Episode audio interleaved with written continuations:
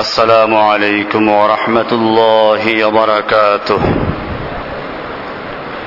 الحمد لله الحمد لله نحمده ونستعينه ونستغفره ونؤمن به ونتوكل عليه. ونعوذ بالله من شرور أنفسنا ومن سيئات أعمالنا. من يهده الله فلا مضل له ومن يضلله فلا هادي له. ونشهد أن سيدنا وسندنا محمدا عبده ورسوله. صلى الله تعالى عليه وعلى آله وأصحابه أجمعين. أما بعد فأعوذ بالله من الشيطان الرجيم. بسم الله الرحمن الرحيم. والأرض مددناها وألقينا فيها رواسي وأنبتنا فيها من كل شيء موزون. وجعلنا لكم فيها معايش ومن لستم له برازقين. صدق الله تعالى وصدق رسوله النبي الأمي الكريم. ونحن على ذلك لمن الشاهدين والشاكرين والحمد لله رب العالمين. معزز ও মুহতারাম হাজারাত মুরব্বিয়ান কিরাম ও দিগার মুসল্লিয়ান আজম আল্লাহ সুবহানাহু ওয়া তাআলার মহান দরবারে লাখ শুকরিয়া জ্ঞাপন করছি যিনি আমাদেরকে প্রতি জুমার ন্যায় আজকেও মসজিদে এসে জুমার সালাত আদায় করার জন্য তৌফিক এনায়েত করছেন এজন্য বলি আলহামদুলিল্লাহ আমরা গত কয়েক সপ্তাহ পর্যন্ত এমন একটা বিষয়কে নিয়ে আলোচনা করছি, যেটা মূলত এত স্পষ্ট যে এর উপরে আলোচনা করার কোনো প্রয়োজনই ছিল না। ইমাম আবু হানিফা রহমাতুল্লাহ আলাইহের একটা বক্তব্য আছে তিনি বলেন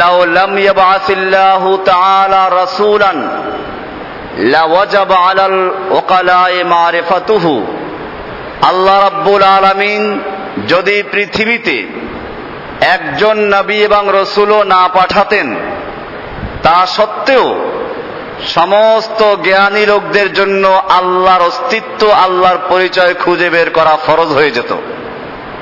আল্লাহর উপর ইমান রাখা ফরজ হতো। যদি দুনিয়াতে একজন রসুল না আসতেন। আর এখানে জ্ঞানী বলতে বোঝানো হচ্ছে পাগল এবং শিশুদেরকে বাদ দিয়ে। ইসলামের পরিভাষায় জ্ঞানী কাকে বলে? জ্ঞানী বলতে, বুদ্ধিমান বলতে পাগল এবং নাবালেক শিশুদেরকে বাদ দিয়ে যত মানুষ সবগুলোই জ্ঞানী। শিশু ইসলামের পরিভাষায় জ্ঞানী না। এরকম ভাবে পাগল, জ্ঞানী না। এজন্য শরীয়তের আওতাভুক্ত এরা না। ল্যাংটা ফকির, পাগল, মানসিক রোগী। রোগী হিসাবে আপনি তাকে খেদমত করেন, খাবার দেন, সেবা করেন, আমার কোনো আপত্তি নেই। কারণ সে রোগী। এই রোগী হওয়ার কারণে সে শরীয়তের আইনের আওতাভুক্ত না, ঊর্ধ্বে না। বরং শরীয়তের আইনের থেকে বাদ।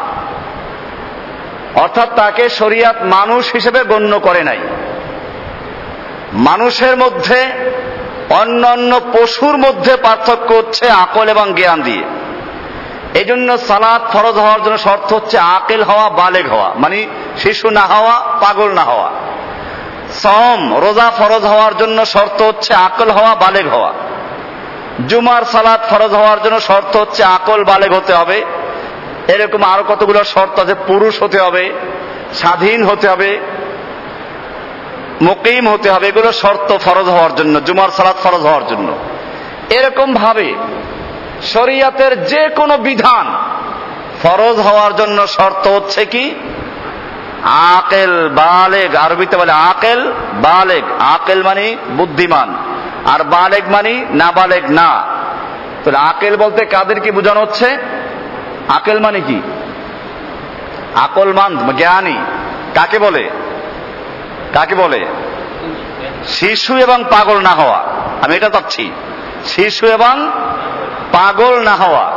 এই শিশু এবং পাগল ছাড়া যত মানুষ, সব মানুষকে শরিয়াতের পরিভাষায় কি বলা হয়? জ্ঞানী বলা হয়। এই জ্ঞানীদের জন্য ফরজ ছিল আল্লাহর পরিচয় খুঁজে বের করা নিজের থেকে। কারণ আমি আগেও বলেছিলাম, ক্ষেতের সুন্দর ফসল দেখে আপনি ফসলের প্রশংসা করলেন, ক্ষেতের প্রশংসা করলেন, আর কৃষকের অস্তিত্বকে ভুলে গেলেন। এটা পাগল বা শিশুর কাজ হতে পারে, কোনো জ্ঞানীর কাজ হতে পারে না। ঠিক তেমনি ভাবে, আল্লাহর সৃষ্টিকে দেখে আল্লাহর সৃষ্টিকে ভোগ করে। আপনি আনন্দ বোধ করবেন, আরামায়েশ করবেন, আর আল্লাহর অস্তিত্বকে অস্বীকার করবেন। এটা পাগলের কাজ হতে পারে, শিশুর কাজ হতে পারে, কোনো মানুষের কাজ হতে পারে না। সেই জন্য আমি শুরুতে বলেছি যে এমন একটা বিষয় যে আল্লাহর পরিচয় নিয়ে আজকে আমাদের আলোচনা করতে হচ্ছে। কি জন্য? কারণ এই সমাজের কিছু লোক যারা আসলে শিশুও না আবার আমরা তাদেরকে পাগলও বলি না, কারণ তারা ইউনিভার্সিটিতে বসে। তারা ওখানে বসে লেকচার দেয়, পড়ায়। এদেরকে পাগল বললেও সম্ভব না। আবার শিশুও বলতে পারি না, কারণ ওদের তো সবকিছুই আছে। এরা ওখানে বসে আল্লাহর অস্তিত্বকে অস্বীকার করে। এবং এটা এত ব্যাপক হচ্ছে, এই শিক্ষিত নামের মূর্খ লোকগুলোর সংখ্যা দিন দিন বৃদ্ধি পাচ্ছে। এরা এখন স্পষ্টই বলে যে আমরা কোনো ধর্ম বুঝি না, পালন করি না। এই জন্য আমাদের এ বিষয়টা আলোচনা করতে হয়। যদিও এটা আলোচ্য বিষয় হওয়ার যোগ্য না, যেহেতু এটা এত স্পষ্ট, এর উপরে আলোচনা করার প্রয়োজনই হয় না। আল্লাহ রাব্বুল আলমিন এইরকম বোকা এবং মূর্খ লোকদের জন্য কোরআনে কারিমে চোখে আঙ্গুল দিয়ে দেখাচ্ছেন যে তোমরা আল্লাহর অস্তিত্ব কি করে স্বীকার করতে পারো। আমাদের আলোচনা চলছিল পৃথিবীকে নিয়ে। এই লোকদের ধারণা হচ্ছে পৃথিবী, এটা কীভাবে আবিষ্কার হয়? একটা বিশাল ধরনের বিকট শব্দ হয়, বিস্ফোরণ ঘটে।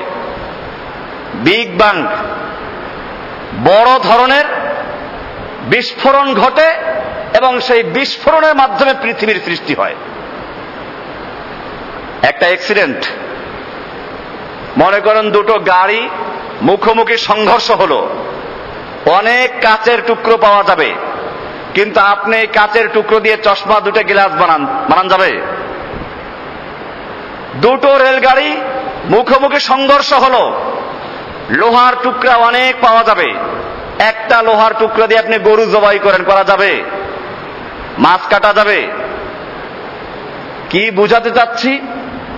হ্যাঁ যদি এই গ্লাসটাকে আপনি মেশিনে সাইজ করে তারপরে সুপরিকল্পিত ভাবে তৈরি করেন, তাহলে চশমার গ্লাস তৈরি করা যাবে। যদি লোহাটাকে সুন্দরভাবে তৈরি করে দাও বানানো হয়, তা দিয়ে মাছ কাটা যাবে। ঠিক তেমনি ভাবে এই পৃথিবী যদি কোনো বিস্ফোরণের ফলে হয়ে থাকে, তো সেটাও আল্লাহ রাব্বুল আলমিনের মহাপরিকল্পনার একটা অংশ হিসাবে হয়েছে। অপরিকল্পিতভাবে এবং দুর্ঘটনার মাধ্যমে, বিস্ফোরণের মাধ্যমে অ্যাক্সিডেন্টের মাধ্যমে যে জিনিসগুলো হয়, তা দিয়ে পৃথিবীর মানুষ কোনো উপকার লাভ করতে পারে না, কোনো ফায়দা অর্জন করতে পারে না।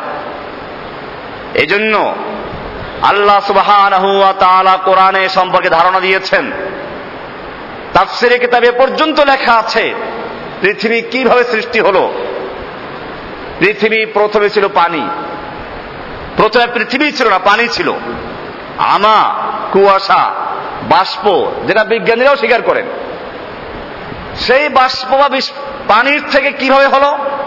তার থেকে গাদ, ময়লা জমা হয়ে তাপসিরে রেখে তার ফেনাগুলো জমা হয়ে প্রথম একটা জায়গায় সঞ্চীভূত হয়, একত্রিত হয়। সেই জায়গাটা হচ্ছে কাবা শরীফের স্থান। এরপরে সেখান থেকে আস্তে আস্তে আরও তার সাথে জড়ো হতে হতে বিভিন্ন উপাদান জমতে জমতে পৃথিবীর সৃষ্টি হয় এবং সম্প্রসারিত হতে থাকে। আল্লাহ তাআলা সে কথাই আমাদেরকে বলছেন তিনি আল্লাহ যিনি জমিনকে, পৃথিবীকে প্রশস্ত করে দিয়েছেন, আস্তে আস্তে প্রশস্ত করে দিয়েছেন। এবং তার মধ্যে রাওয়াসি রাওয়াসি বলা হয় নোঙ্গরকে আসলে। এই যে নৌযানগুলোকে সমুদ্রের ভিতরে নোঙ্গর করা হয় যাতে নড়াচড়া করতে না পারে, বাতাসে একদিক থেকে আর একদিকে নিয়ে যেতে না পারে, এজন্য যে মজবুত পেরেক মারা হয় ওগুলোকে বলা হয় রাওয়াসি। আল্লাহ রাব্বুল আলমিন পৃথিবীকে সৃষ্টি করলেন, এরপরে পৃথিবী যাতে নড়াচড়া করতে না পারে, কারণ নড়াচড়া করলে মানুষ বসবাস করতে পারবে না। আল্লাহ তাআলা সেজন্য বলছেন এবং তার মধ্যে আল্লাহ রাব্বুল আলামিন অনেকগুলো প্রশস্ত, অনেকগুলো পেরেক মেরে দিয়েছেন, পাহাড় সৃষ্টি করেছেন। এবং নহর সৃষ্টি করেছেন। জমিন সৃষ্টি হলো, সেই জমিনকে স্থির করার জন্য পাহাড় তৈরি করা হলো। তাফসির কিতাবে লেখে, আব্বালু জাবালিন খুলিকা ফিল আরদ, জাবালু আবি কুবাইস ফি মক্কাতাল মুকাররমা। পৃথিবীর সর্বপ্রথম পাহাড়, যেই পাহাড়টাকে আল্লাহ রাব্বুল আলামিন প্রথম তৈরি করেছেন, তা হচ্ছে মক্কা শরীফের জাবালে আবু কুবাইস। আবু কুবাইস এখনও পাহাড়টা আছে, হারাম শরীফের এই সাফা মারোয়ার সাইডে, এখন যেখানে বাদশারা বাড়ি তৈরি করেছেন পাহাড়ের উপরে, ওই পাহাড়টার নামে হচ্ছে জবালে আবু কুবাইস। আল্লাহ রাব্বুল আলামিন বলছেন অনেকগুলো রাওয়াসি, শক্ত, মজবুত পাথর পাহাড় তৈরি করে তার পেরেখের ব্যবস্থা করেছি। এরপরে সেই পাহাড়গুলো উঁচু উঁচু পাহাড়ে, আকাশের বৃষ্টির পানিগুলো জমে ওখান থেকে ঢল নামে তারপরে খাল, বিল, নদী নালার সৃষ্টি হয়। আল্লাহ তারা বলছেন, ওয়ান আনহারা এবং নহর সমূহ তৈরি করেছি। সবগুলো পরিকল্পিত। এরপরে বলছেন অমিন কুল্লি আল্লাহ রাব্বুল আলামিন এই পৃথিবীতে বিভিন্ন রকমের ফল তৈরি করেছেন, জোড়ায় জোড়ায়। ফল তৈরি করেছেন, জোড়ায় জোড়ায় তৈরি করেছেন। আর রাতকে দিন দিয়ে, রাত দিনকে ঢেকে ফেলে, অন্ধকার হয়ে যায়। এটা কিসের জন্য? এটাও মানুষের আরামের জন্য। মানুষ ফল খাবে, জীবিকা নির্বাহ করল, ঘুমাতে হবে, আরাম করতে হবে। আল্লাহ তারা সেই জন্য আবার রাত দিনের সৃষ্টি করেছেন। রাতকে সৃষ্টি করেছি পোশাক সমতুল্য। পোশাক পরিধান করে মানুষ যেরকম ভাবে, আরাম করে, এরকম বিভিন্ন গরম থেকে ঠান্ডার থেকে বাঁচে, এভাবে আল্লাহ রাব্বুল আলমেন রাতকে সৃষ্টি করেছেন। আবার দিনকে সৃষ্টি করেছেন দিনকে সৃষ্টি করেছি জীবিকা অন্বেষণ করার জন্য, জীবিকা উপার্জন করার জন্য।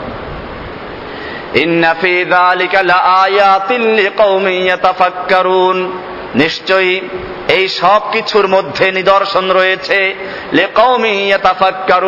ওই সমস্ত লোকদের জন্য যারা চিন্তা করে, গবেষণা করে, যাদের বুদ্ধি আছে, জ্ঞান আছে, এদের জন্য নিদর্শন।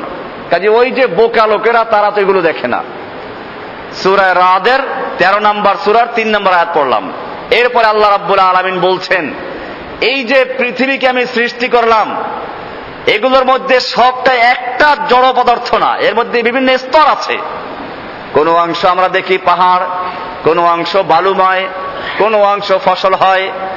বিভিন্ন অংশ আল্লাহ রাব্বুল আলমিন সৃষ্টি করেছেন। বিজ্ঞানীরা আবিষ্কার করেছেন যে এই পৃথিবী, এটা বিভিন্ন স্তরে সাজানো। একটা সব একরকম না, একটা পাথর যদি হতো গোটা পৃথিবী, তাহলে মানুষ বসবাস করত না, অথবা পানি ধারণ করতে পারত না। এই জন্য কোন অংশকে তৈরি করেছেন পানি নামানোর জন্য, কোন অংশকে তৈরি করেছেন পানি ধারণ করার জন্য, আবার কোন অংশকে তৈরি করেছেন ফসল উৎপন্ন করার জন্য। এই জন্য আল্লাহ রাব্বুল আলমিন কোরআন একটা বলছেন অফিল আরদে قطع متجاذرات وجنات من أعناب وزرع ونخيل وسنوان وغير سنوان يسقى بماء واحد অফিল আরদে কেতাউন মুতাজাভিরাত মুতাজাভিরাত কেতাউন খণ্ড বিখণ্ড বিভিন্ন অংশে বিভক্ত বিভিন্ন যারা বিজ্ঞানের ছাত্র তারা জানেন যে বিভিন্ন প্লেট আকারে নাম দেওয়া হয়েছে। এক এক প্লেট এক এক রকম। বিজ্ঞানের বইতে এগুলো লেখা আছে। প্রধানত পরস্পর সংযুক্ত হয়ে অথবা নির্দিষ্ট ক্রম বিন্যাসের আকারে পৃথিবীতে পর্বতমালার সৃষ্টি হয়েছে। এ সকল পর্বত শ্রেণি মহাদেশ সমূহের প্রান্তে সীমানা তৈরি করেছে এবং দ্বীপমালার আকারে সাগরে মহাসাগরে গিয়ে শেষ হয়েছে। পাহাড়গুলো সব জায়গায় বিস্তীর্ণ। পর্বত শ্রেণির এরূপ বিন্যাসে ধারণা করা যায় যে, এর অংশ বিশেষ মহাসাগরে ডুবন্ত অবস্থায় রয়েছে। মহাসাগরে ডুবন্ত অবস্থায় রয়েছে, পাহাড় শুধু স্থলেই না। এভাবে একটি পর্বত শ্রেণি ভূমধ্য সাগরের উপকূল ধরে এশিয়া মাইনর ভারত, বার্মা বরাবর বিস্তৃত হয়েছে এবং এর অংশ বিশেষ সমুদ্রে তলিয়ে রয়েছে। তারপর পূর্ব দিকে ইস্ট ইন্ডিজ বা পূর্ব ভারতীয় দ্বীপপুঞ্জে, দ্বীপপুঞ্জ সৃষ্টি করে উত্তর দিকে চলে গিয়েছে এবং এর ফলে ইলিউশিয়ান দ্বীপমালার উদ্ভব হয়েছে। এরপর দক্ষিণ দিকে পরিব্যাপ্ত হয়েছে প্রশান্ত মহাসাগরীয় দ্বীপপুঞ্জ সৃষ্টি করত নিউজিল্যান্ড অবধি গিয়েছে। কুমেরুর অপরদিকে সম্প্রতি একটি পর্বত শ্রেণি আবিষ্কৃত হয়েছে এবং তা নিউজিল্যান্ড পর্যন্ত বিস্তৃত পর্বত শ্রেণির সাথে যুক্ত হয়েছে। অ্যান্টার্কটিকা হয়ে আটলান্টিক মহাসাগরের তলদেশ দিয়ে দক্ষিণ আমেরিকার আন্দিজ পর্বতমালার সাথে সংযোগ ঘটেছে। তারপর সেখান থেকে সমুদ্র উপকূল বরাবর উত্তর আমেরিকার সাথে যুক্ত হয়েছে। প্রশান্ত মহাসাগরের গভীরতা এভাবে একটি পর্বত শ্রেণি দ্বারা পূর্ণভাবে পরিবেষ্টিত হয়েছে। আবার পাইনারিজ হতে পামির মালভূমি পর্যন্ত বিস্তৃত ইউরোপ ইউরেশীয় পর্বত শ্রেণি ভূমধ্য সাগর কৃষ্ণ সাগর ও পারস্য সাগরের তীর ধরে অগ্রসর হয়েছে। পর্বত শ্রেণির এরূপ একটি ব্যবস্থাপনা পৃথিবীর বিদ্যমান সকল পর্বতের ক্ষেত্রে বিস্তারিতভাবে দেখা যেতে পারে। এভাবে সমগ্র পৃথিবী পর্বতমালা দ্বারা পরিবেষ্টিত হয়ে রয়েছে আর পর্বতসমূহ এর উপর শক্ত হয়ে দাঁড়িয়ে আছে। মহাদেশীয় প্লেটের সীমানাতে পর্বতের সৃষ্টি উপরে উল্লেখিত প্রথম পর্বত শ্রেণি, ইউরেশীয় প্লেট, আরব দেশীয় প্লেট, অস্ট্রেলীয় ভারতীয় প্লেট, অ্যান্টার্কটিকা প্লেট সীমানায় সৃষ্টি হয়েছে। আরেকটি শ্রেণি প্রশান্ত মহাসাগরীয় প্লেট, উত্তর আমেরিকা প্লেট ও দক্ষিণ আমেরিকার প্লেটের সীমান্ত উদ্ভূত হয়েছে। অন্যান্য পর্বত শ্রেণি সমূহকেও ভিন্ন ভিন্ন প্লেটের সাথে যুক্ত করা যেতে পারে। আল্লাহ সুবহান বিজ্ঞানের এই তথ্যটাকে এই আয়াতে সুন্দর করে বলে দিয়েছেন, অফিল আরদে কেতাউম মুতাজাবিরাতুন কেতাউন খণ্ড খণ্ড, টুকরো টুকরো মুতাজাবিরাতুন যা একটার সঙ্গে একটা লেগে আছে। বিভিন্ন স্তরে সাজানো হয়েছে। এরপরে এর মাধ্যমে কি করা হচ্ছে? তোমাদের বসবাসের উপযুক্ত করা হয়েছে। কি সুন্দর বাগান। আনাবিন, আঙ্গুরের বাগান। ফসলের বাগান, ধানের খ্যাত গমের খ্যাত এরকম ভুট্টার খ্যাত কত সুন্দর, কত রকমের ফসল। সরিষার খ্যাতে যখন ফুল ফুটে, কি সুন্দর দেখা যায়। আল্লাহ তালা বলছেন ওয়াজারাইন ওয়া খেজুরের বাগান, সেনওয়ানিন ওয়া গায়রে সেনওয়ানিন। কোনোটার আবার একটা মাথা, কোনোটার দুটো মাথা, বিভিন্ন মাথা, বিভিন্ন অংশে, শাখা প্রশাখায় বিস্তৃত। ইউস্তাবিন মাইন ওয়াহিদিন অথচ একই পানি দিয়ে এটাকে সেচ দেওয়া হয়। ইউস্তাবিমা ইন ওয়াহিদিন, একই পানি দিয়ে সেচ দেওয়া হয়। কিন্তু তারপরেও ফসলের স্বাদ ভিন্ন ভিন্ন রকমের। বাদিন ফিল উকুল। খাদ্যের মধ্যে, স্বাদের মধ্যে একটাকে আর একটার উপরে অগ্রাধিকার দেওয়া হচ্ছে। এই যে আম খাচ্ছে না আম, এর মধ্যে কোনটার স্বাদ কোনটার চেয়ে? ফজলির চেয়ে ল্যাংরা ভালো ল্যাংরার চেয়ে ভীমসাগর ভালো। একের পর এক সাপ। আল্লাহ আকবর, আল্লাহ বলছেন অনুফাবদুল আমি এই ফসলগুলোকে একটার চেয়ে আর একটার স্বাদ অনুসারী হওয়ার তো অভিজ্ঞান করুন। আসাল্লাহ তাআলা মুহাম্মদ ওয়া আলি কামা সাল্লাল্লাহু তাআলা ইব্রাহিম ওয়া আলি ইব্রাহিম ইন্নাকা হামিদুম মাজিদ। সুবহানাল্লাহি